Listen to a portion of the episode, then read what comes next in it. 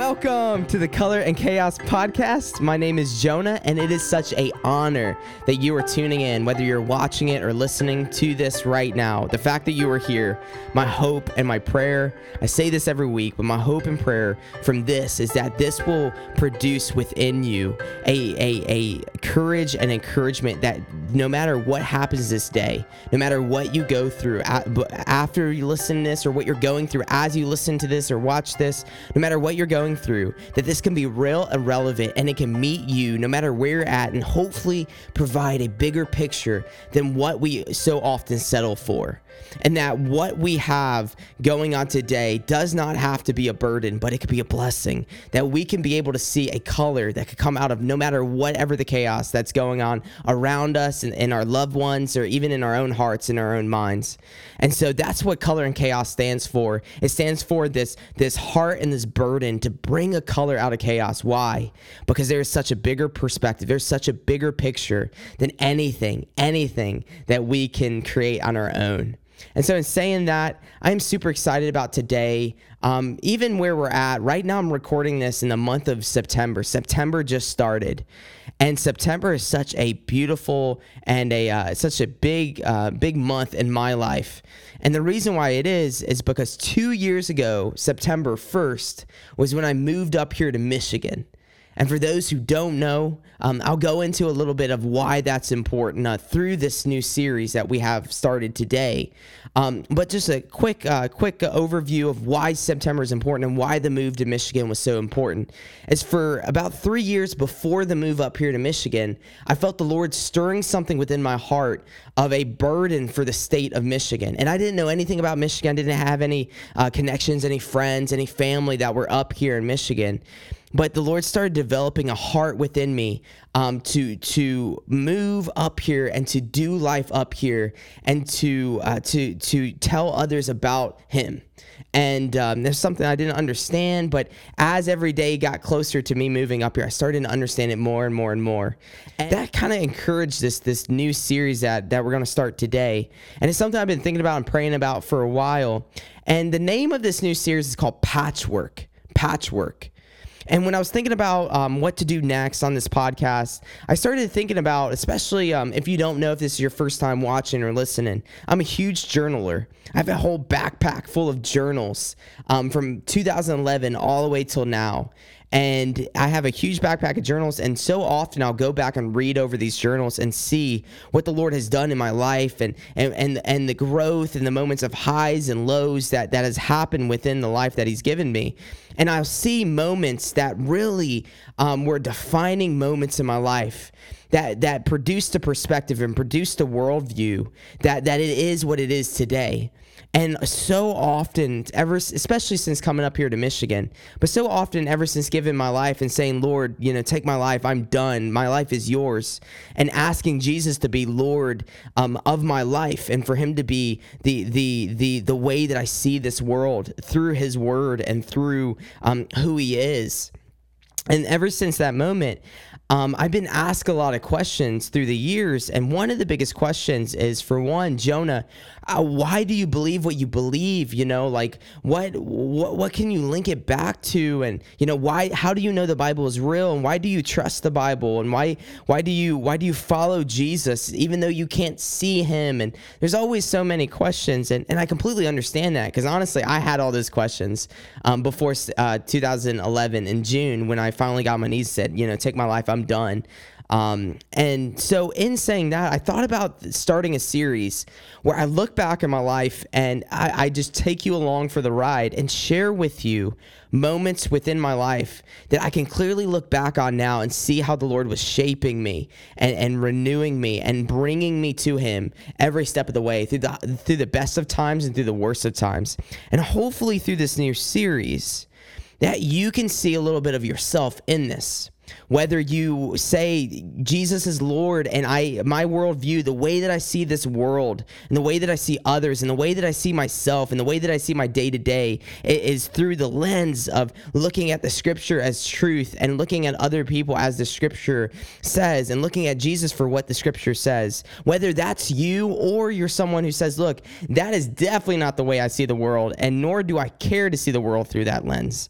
No matter where you're at, I know that this can be able to bring you along and hopefully expand our uh, expand our, our perspectives and worldview, and maybe even challenge our perspective and challenge our worldview. And so, in saying that, when I thought about the very first episode of this new series, Patchwork, I thought immediately back to childhood it's kind of hard not to, right? That's that's where it all begins. That's where that's where we start to um, build a foundation for the rest of our life, and start to, to build a foundation, honestly, for for how we will view this world and view um, this life that we have. And so. In saying that, um, if you're watching the video part, I'm going to put pictures um, up so you can kind of walk alongside um, this.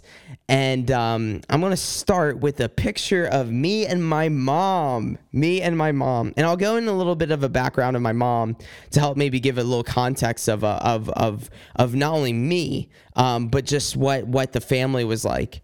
And so this is a picture of me and my mom. And when I think about my mom, I think of someone who um, has such a beautiful, beautiful heart. One who truly desires in, the in the core of her she desires peace and she she desires intimacy and she desires just vulnerability but when i look at my mom as well i see that all through her life all through her childhood she didn't have much of that my mom grew up with a 100% Sicilian father and 100% um, German mother.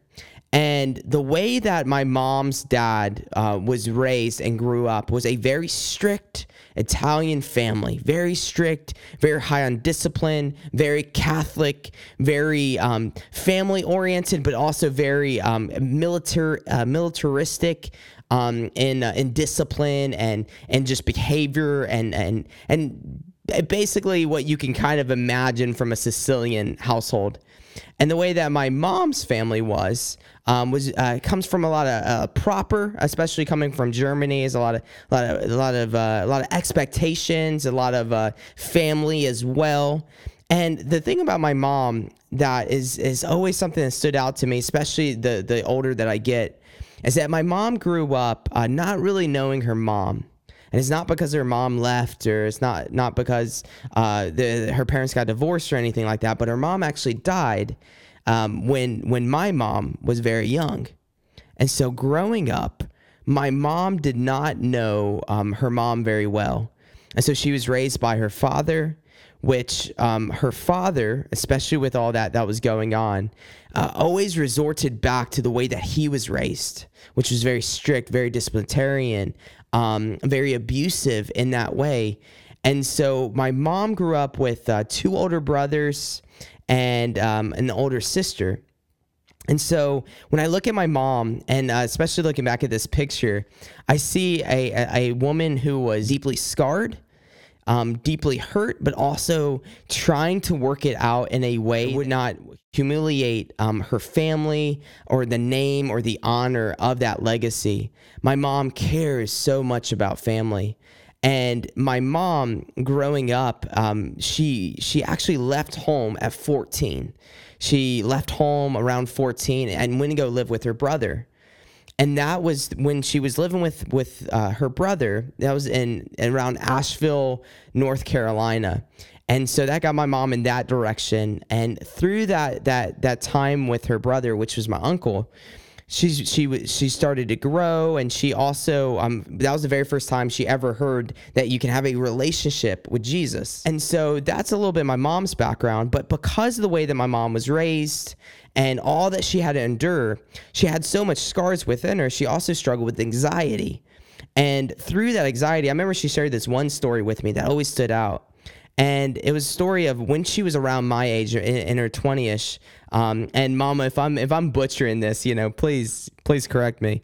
Um, but she was she was around my age, and she shared with me the story that that she struggled with anxiety so bad that sometimes she would go back to her apartment and lock the door and almost get into a corner and just cry and just to be so, she was so overwhelmed just by just being out and um, that's something that always stands out to me because I look at my mom now. I look at um, when we were growing up, just all that she had to go through and all that we went through as a family, and how my mom truly was still that little girl just trying to figure things out and trying to process all these wounds within her that she didn't know um, how, to, how to get help with. And this is a picture of me and my dad. I really like this picture um, for one, because he's uh, filming himself, I guess. It's kind of a crazy picture but I'm also looking up to him. And growing up, um, when I think of my dad, I always think of my dad also, just like my mom, trying to create peace, always trying to create peace, always trying to um, work things out and just, you know, have things uh, to, to be okay in order for there not to be any conflict or any tension. Um, my dad also is a huge jokester. So I, I learned a lot of my humor from my dad. And so growing up, my dad grew up in North Carolina. He grew up to um, a family um, that uh, he has a older sister and a younger brother. And through this family, they were um, they were uh, strong believers, strong followers of Christ. And his dad was like the only dentist in this little southern town. And uh, my my my dad's mom, so my grandma, worked at a bank. And so when I think about my dad, I think about all that he had to go through growing up. My dad was hospitalized a lot of his life. He has a Legg-Perthes disease, which is when your hip bones do not fully go into socket. And actually, I have that disease as well. My dad got diagnosed a little later than I did. I got diagnosed more when I was um, around five, six, around that time so it was before puberty so i had a lot of opportunity to to kind of grow out of it even though i still struggle with it and i will struggle with it for the rest of my life um, i didn't have it as severe as my dad i never had to be hospitalized um, but I did have to um, go to to Shriners Hospital to um, to to get it checked, and uh, that went all the way to 18s. Because uh, if you know anything about the Shriners Hospital, it's free um, for children. It's completely free, and so I went to that all the way to 18. But my dad actually had to be hospitalized because it was so bad that he could not walk on it. And so not only that, but he was hospitalized for that, but he was also hospitalized because he actually burnt himself very severely on his arm. And by the grace of God, my dad um, did not have any other damage besides his arm, but he had to go to the hospital, get a skin graft and heal up with the, the third degree burns on, on, on his shoulder. And to this day, if he takes his shirt off, you can see just the the harsh just scars with on his on his arm. And my dad and my mom, growing up, all that I can remember um, was for one that they always try to make it work. They always try to make it work. They always try to bring a unity within the family. I learned a lot of a sense of family and loyalty and um, and intimacy through my parents they always, always, always, always, always strived, no matter what was going on between them two, they always strived to bring us as children together. I have the two older brothers, me, a younger sister, and a younger brother. So we had a pretty big family. We have a pretty big family. And they always stressed the importance of, of being together, being unified but also through my mom and dad they always bickered they always fought my mom had so much wounds and she didn't know how to how to get get that sorted out and so she resorted to what she knew best. And that was through trying to take charge and trying to, to, to, to make things go as smoothly as possible. And my mom had such a beautiful heart in doing that. But then also in my dad, he also wanted to lead. He also wanted to, to provide for the family and, and create peace as well. But the way that they went about it were two different perspectives. And it just created a lot of hostility and turmoil within the family. And so growing up, there was, there was for the most part, always turmoil. And I'm not saying that as, as, as anything derogatory or anything, but just being honest with you and bringing you into what I was raised around. I was raised around a lot of chaos in that way. And but at the same time, I was also raised around a mother that no matter how um, how bad she messed up, she would always, and this is something that always stands out to me, and it really made me who I am today in a lot of ways. It made a lot of us in the family the way that we are today. But my mom, no matter if she let her temper get the best of her or anything, she would always make it a point to, to come into our room at night and to to lay down next to us and apologize. Sometimes she would apologize over tears. And that's something that's always stuck with me because no matter what happened and no matter um, what was going on in my heart as a child or, or growing up uh, throughout my time at home, that she always tried to bring that peace. She always never wanted us to go to bed, uh, go to bed hating her, feeling bad or, or upset. And that's one thing that I can always see. And so, with saying all that, that's where I came from. I had a lot of uh, a lot of family, but also a lot of chaos as well. And at the same time, through the chaos of my mom and dad always fighting, we as siblings drew together in order to uh, to to not be as affected by it as as possible. And so that's what we had growing up. This is another picture of us, and this was uh, towards uh, 10th grade, 11th grade in high school.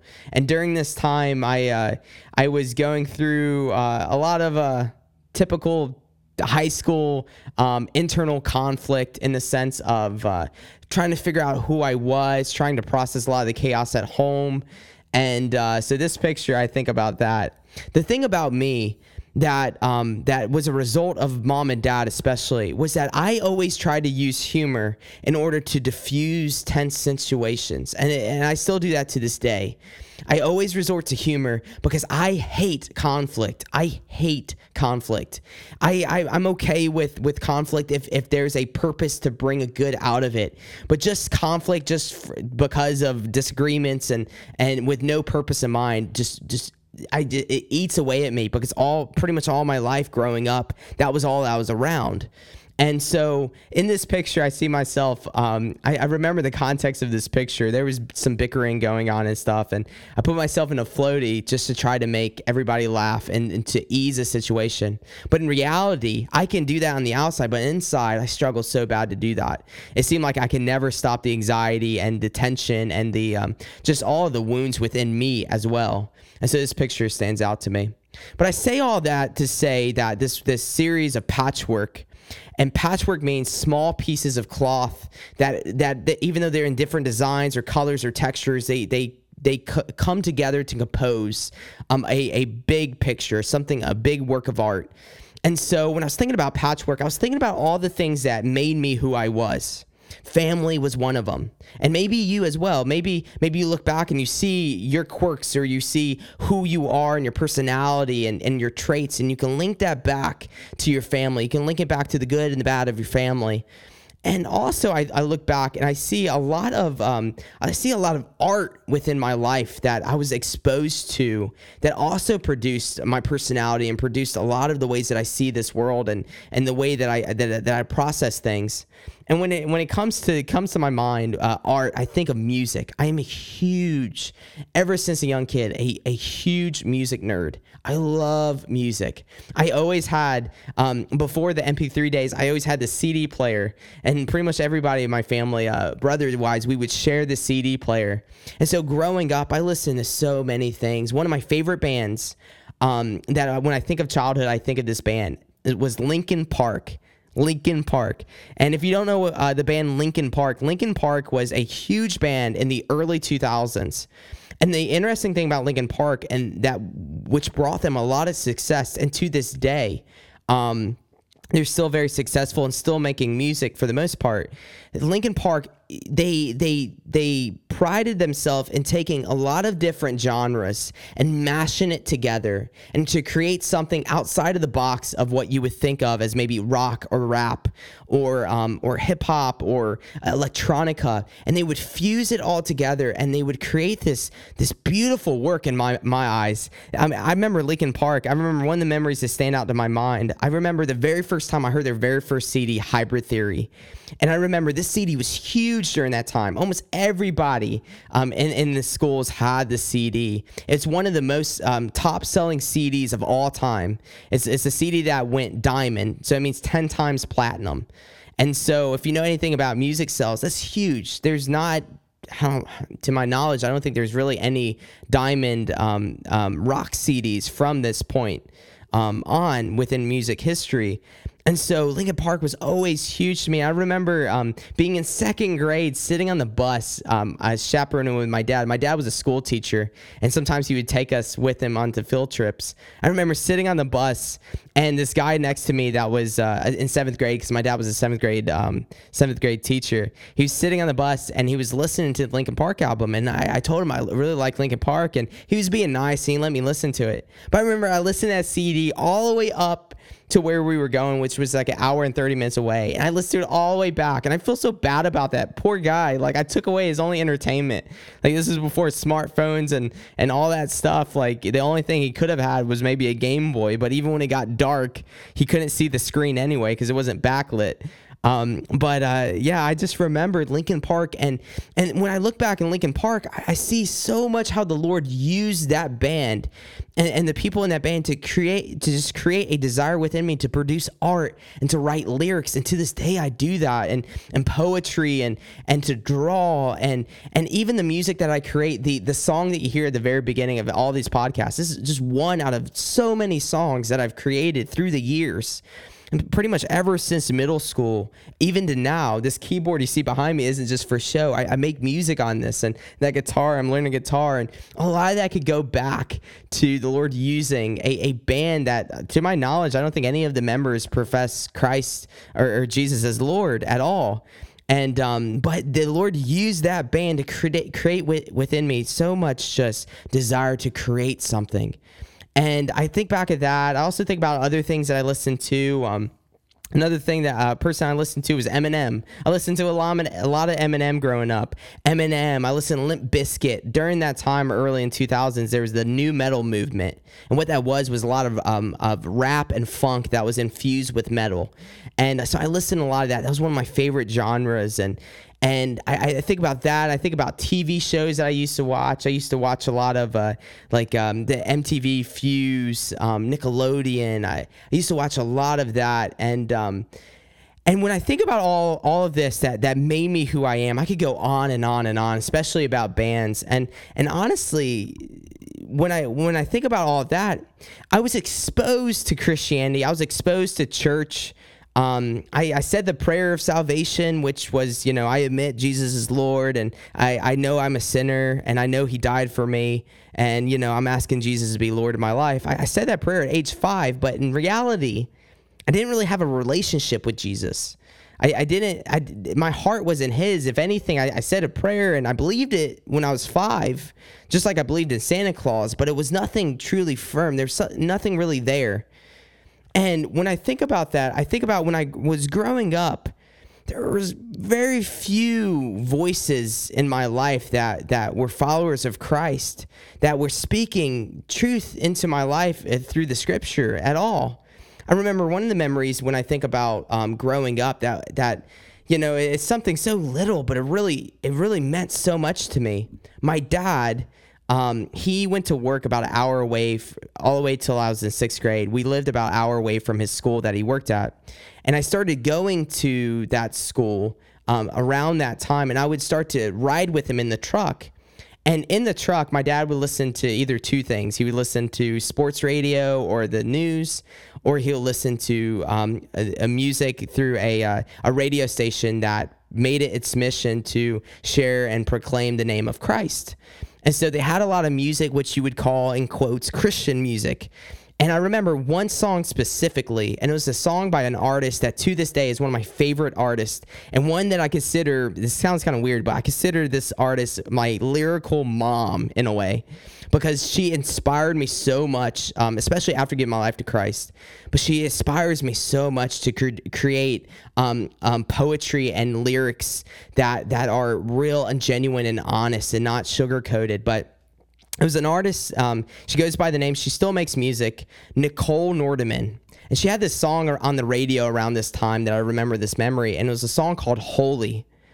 And there's a line in the song where she says, "How many, how many half-empty truths did what was I was basically I was surrounded by until the truth was disproved in the end." So she says all these like truths that were empty that I was exposed to, that ultimately over time, she's looking back on her life, she's saying over time they were proved to be not true, but I was exposed to them.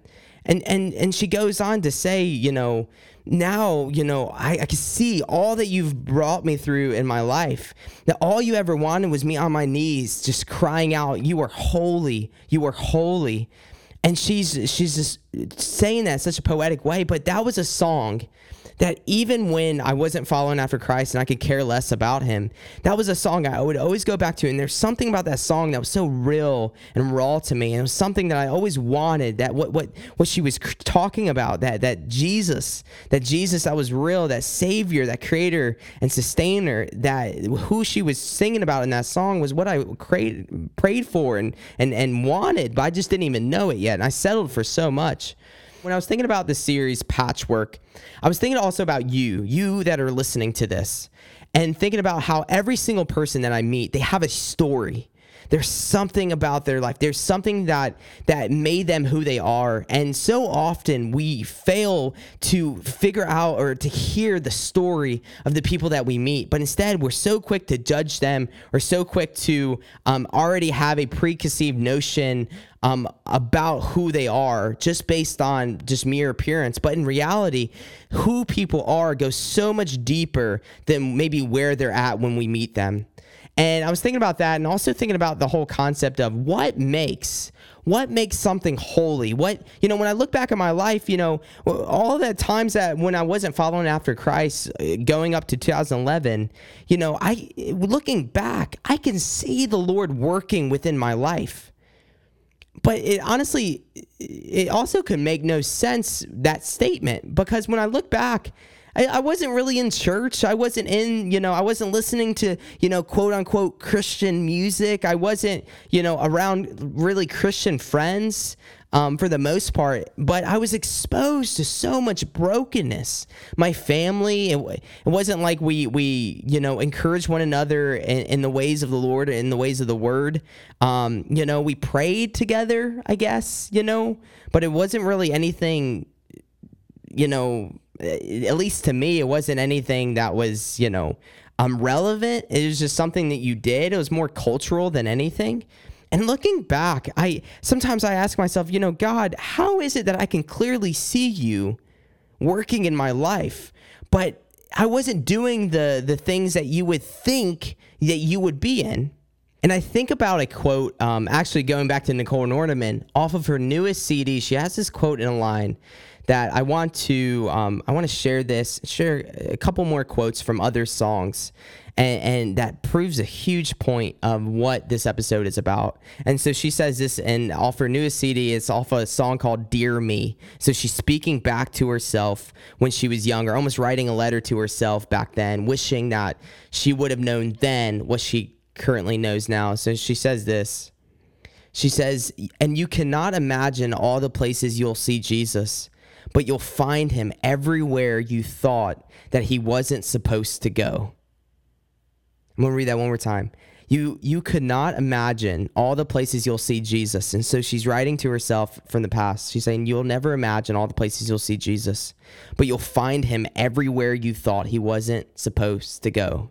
And when I think back on my life, and, and, and I want to invite you to do this as well with where you're at right now, whether you are a follower of Christ or you're not, when we look back in our life it could be so easy to say, okay, well, when I was messing up or when I wasn't living for Christ or when I could care less about um, my creator, savior, and sustainer, when I was doing things my way, when I was blowing it, when I was making, when I was making just tons of slips and falls and mess ups. And maybe even now you might be saying, you know, right now I'm currently in my life, I'm in chaos, I'm in a wreck, I made a mess out of my life.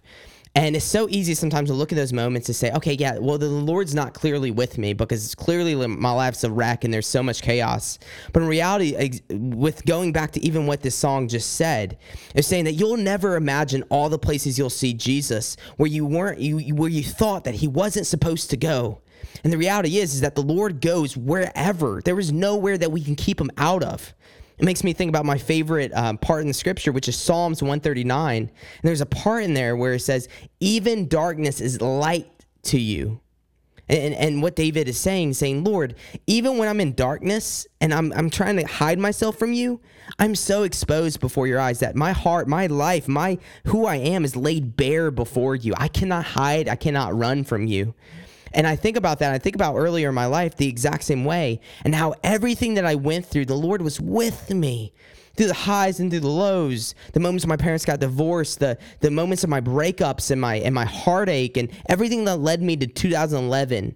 The, the, the, the day that I gave my life to the Lord and I found out that the girl I was dating started dating a coach in my high school. And that that was the catalyst that brought me to finally surrender my life.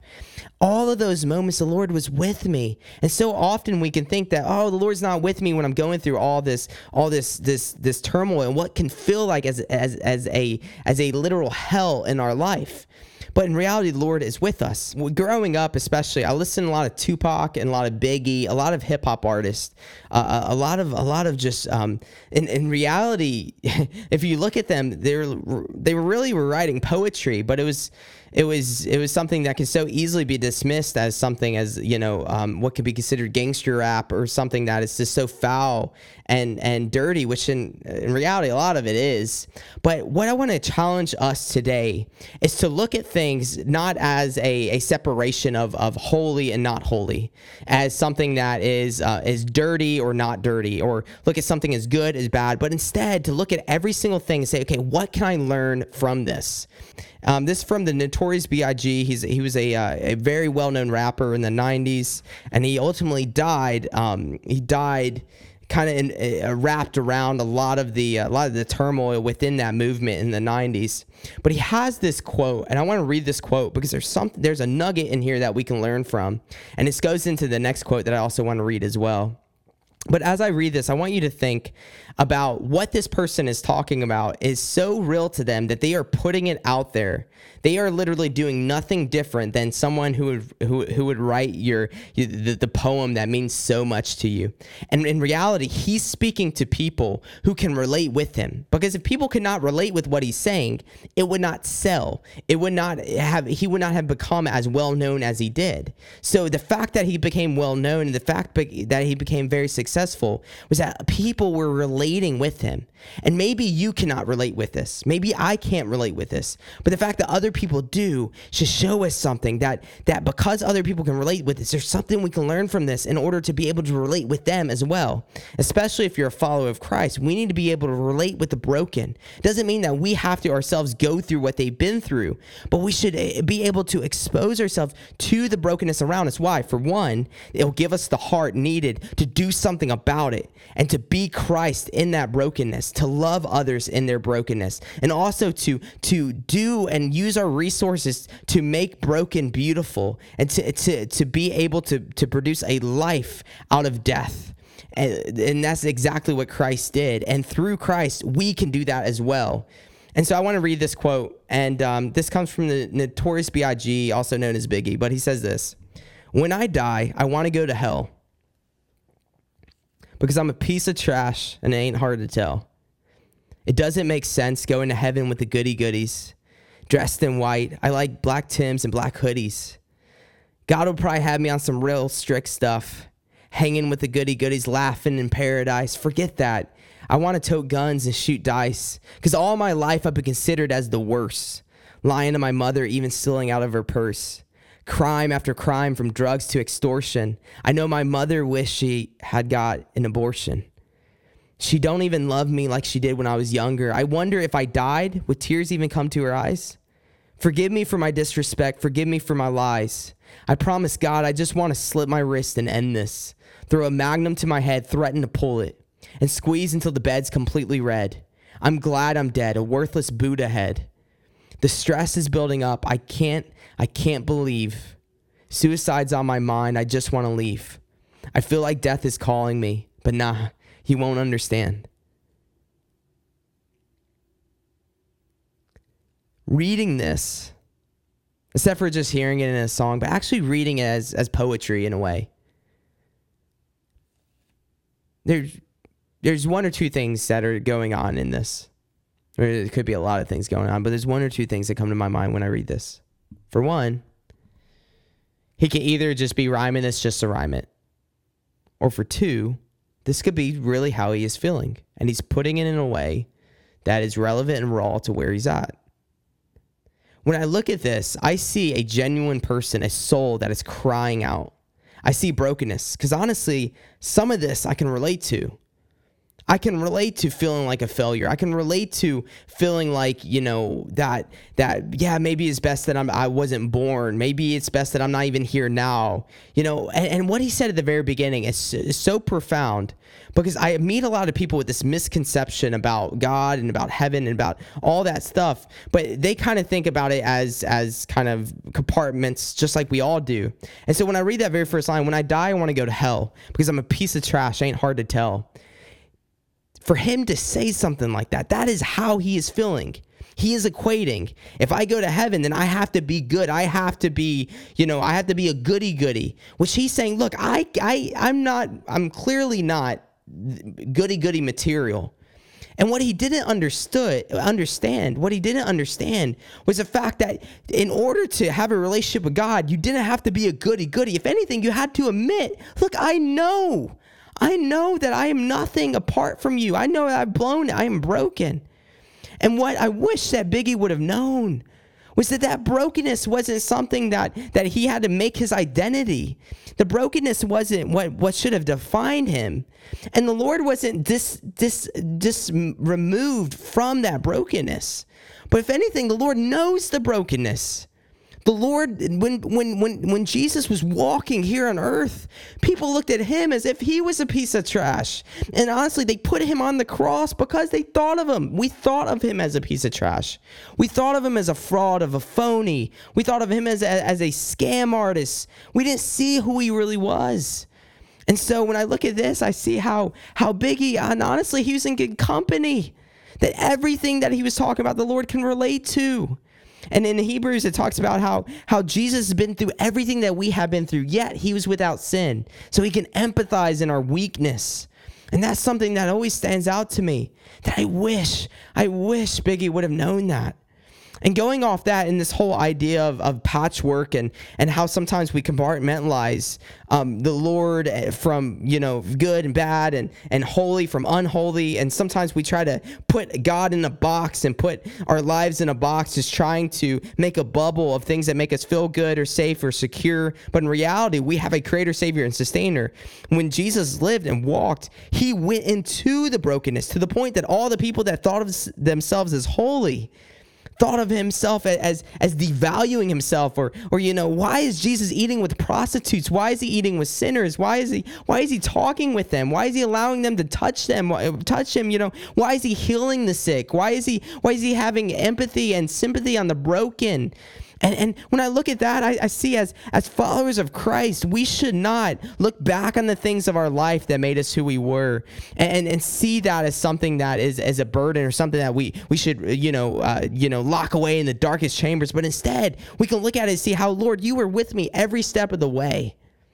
And and even now when I go into my day-to-day life, I should not put myself in a bubble of what feels safe. But instead, I should constantly be seeking God, give me a heart that breaks over what breaks your heart.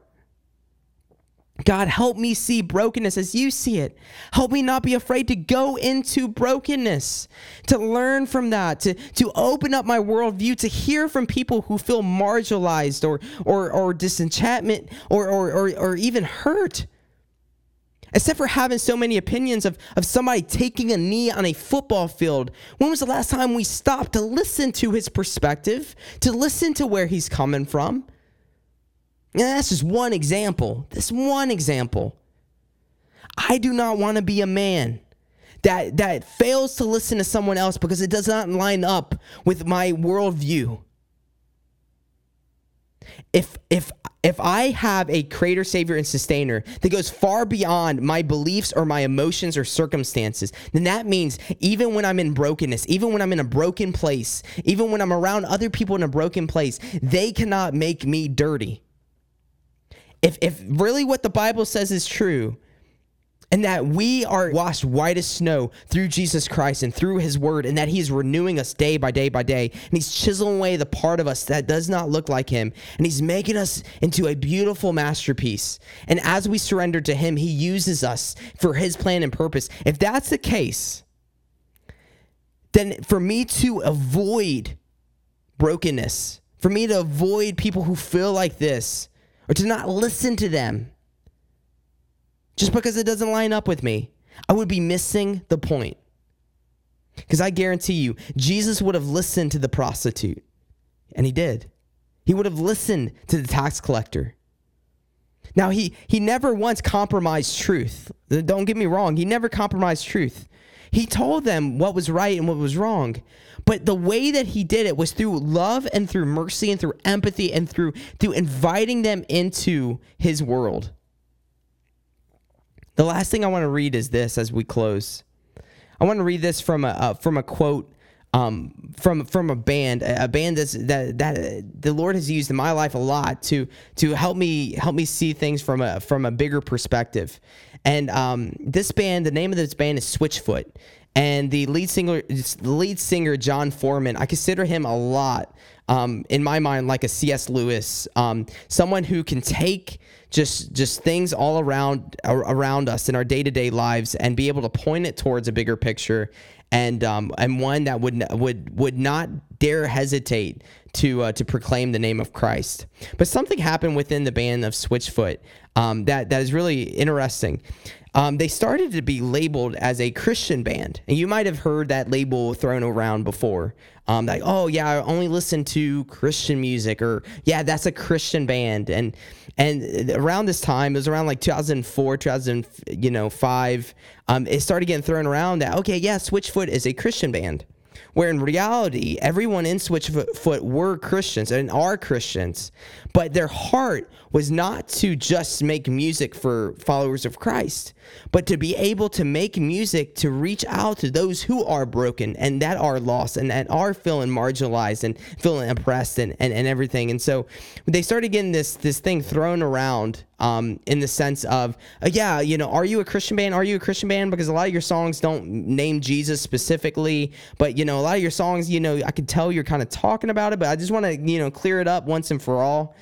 And he he says this quote, and this quote has a lot to do with what we talked about. And this is what I want to end with. And this is something I want to encourage you to think about in your own life. Where in our lives, where in your life, maybe have you put this dichotomy of of holy and unholy and and good and bad and and putting all these compartments in in your life of saying, look, I am just going to put myself in a bubble and surround myself with things that make me feel good. But instead, I'm I'm going I'm not going to expand out of that and listen to those that maybe think a little different than me. And this is what he says. When they were asked, hey, is Switchfoot a Christian band? This is what Jon Foreman said. He said this To be honest, this question grieves me because I feel that it represents a much bigger issue than simply a couple of Switchfoot tunes. In true Socratic form, let me ask you a few questions. Does Lewis or Tolkien mention Christ in any of their fictional series? Are Bach's Satanas Christian? What is more Christ like? Feeding the poor, making furniture, cleaning bathrooms, or painting a sunset? There is a, there is a schism between the sacred and the secular in all of our modern minds. The view that a pastor is more Christian than a girls' volleyball, volleyball coach is flawed and heretical. The stance that a worship leader is more spiritual than a janitor is condescending and flawed. These different callings and purposes further demonstrate God's sovereignty. Many songs are worthy of being written, and Switchfoot will write some, Keith Green, Bach, and perhaps yourself have written others. Some of these songs are about redemption, others about the sunrise, other about nothing in particular, written for the simple joy of music. None of these songs has been born again, and to that end, there is no such thing as a Christian music. No, Christ didn't come and die for my songs, He came for me. Yes, my songs are a part of my life. But judging from Scripture, I can only conclude that our God is much more interested in how I treat the poor and the broken and the hungry than the personal pronouns I use when I sing. I am a believer. Many of these songs talk about this belief. An obligation to say this or do this does not sound like the glorious freedom that Christ died to afford me. I do have an obligation, however, a debt that cannot be settled by my lyrical decisions. My life will be judged by my obedience, not my ability to confine my lyrics to this box or that box. We all have a different calling. Switchfoot is trying to be obedient to who we are called to be. We're not trying to be an Audio Adrenaline, U2, POD, or Bach. We're trying to be a Switchfoot. You see, a song that has the words Jesus Christ is no more or no less Christian than an instrumental piece. I've heard lots of people say Jesus Christ and they weren't talking about our Redeemer. You see, Jesus didn't die for any of my songs.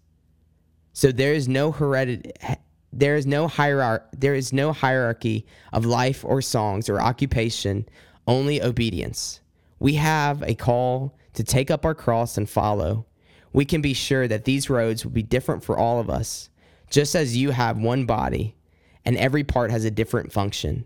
So in Christ, we who are many form one body, and each of us belongs to the others. Please be slow to judge brothers who have a different calling. The point of this episode is to encourage you that no matter where you're at, no matter the chaos in your life, that may we stop looking at where we're at in the chaos and and at times thinking, Lord, you are not in this. You can't be in this. You can't be in this. How can you be in all this chaos? I've clearly made a mess out of my life. But in reality, the Lord is with you even in the darkest, darkest, darkest times. And He is after our hearts. He loves you so much that He is coming alongside of you no matter where you're at. He will not give up on you. Even those moments that maybe you have misconceptions about Him, Maybe those moments where you feel like Biggie or you feel like people who, or Nichole Nordeman who said, look, you know, I, I, I look back and, and I, I try to see, you know, where you're at, but in reality, I, I see that you were with me, even the places I thought you would never be. The darkest of dark, you were there. It was like light to you. And so, as we go on today, may we start to look at this world and this day differently the people we meet, no matter what they believe, no matter their opinions on various things, may we listen more. May we may we bring them into our world, but not only just bring them into our world, may we enter into their world. May we see them as persons and people that are made in the image of our creator and that we can learn something from them even when we feel like we can't at all. May we stop trying to, to teach others, but instead listen and allow us to be taught by others. May the Word of God be the foundation of our life, not our opinions of it. May truth of the Word of God be, be what, what, what leads us into the day, except for us and our feelings and circumstances. That the patchwork of our life is, is, is, is a beautiful, beautiful work of art that is being made even in the moments that we, we're unaware of Him working in our lives. May we surrender to Him today. Let us pray. Lord God, thank you for who you are. Thank you for what you're doing. Th- Lord, thank you that you were with me when I was in my room and I was just writing lyrics, no matter how profane the lyrics were and, and how many emotions I was processing, Lord, you were with me there. And you were you were developing a heart within me that later you would refine. But Lord, you never gave up on me. You never gave up on me, Lord. Even when I was not who you who you made me to be at all, you saw the potential in me, Lord. You looked at the shell of a man I was and you saw the beauty that you would produce within me. Even when I had no idea. And Lord, likewise, there's so many people right now that are listening this and watching this that right now they don't know where you're at. They don't know where you've been because they look back at their life and maybe they see chaos. Maybe they're living in chaos right now. But God, please allow them to see that you are with them and that you will not give up on them and that you will you can redeem all things. You can redeem the most profane moments and you can redeem the most beautiful moments as well. But Lord, truly you are the one that produces and gives us life, not us. Not our good days and not our bad days. Not the moments that we get it and the moments that we blow it. But Lord, you are faithful. You go far beyond our ability to measure up, Lord but you have made a way for us to come to you and to know you, to know you, no matter the chaos in our life. Jesus, thank you for what you've done on the cross. Help us surrender to you, knowing that you are just as alive and living and active in our lives right now. And you invite us to work and partner with you as you work and do a, do a work of art within our hearts, Lord. In your name we pray and we thank you. Amen. Amen.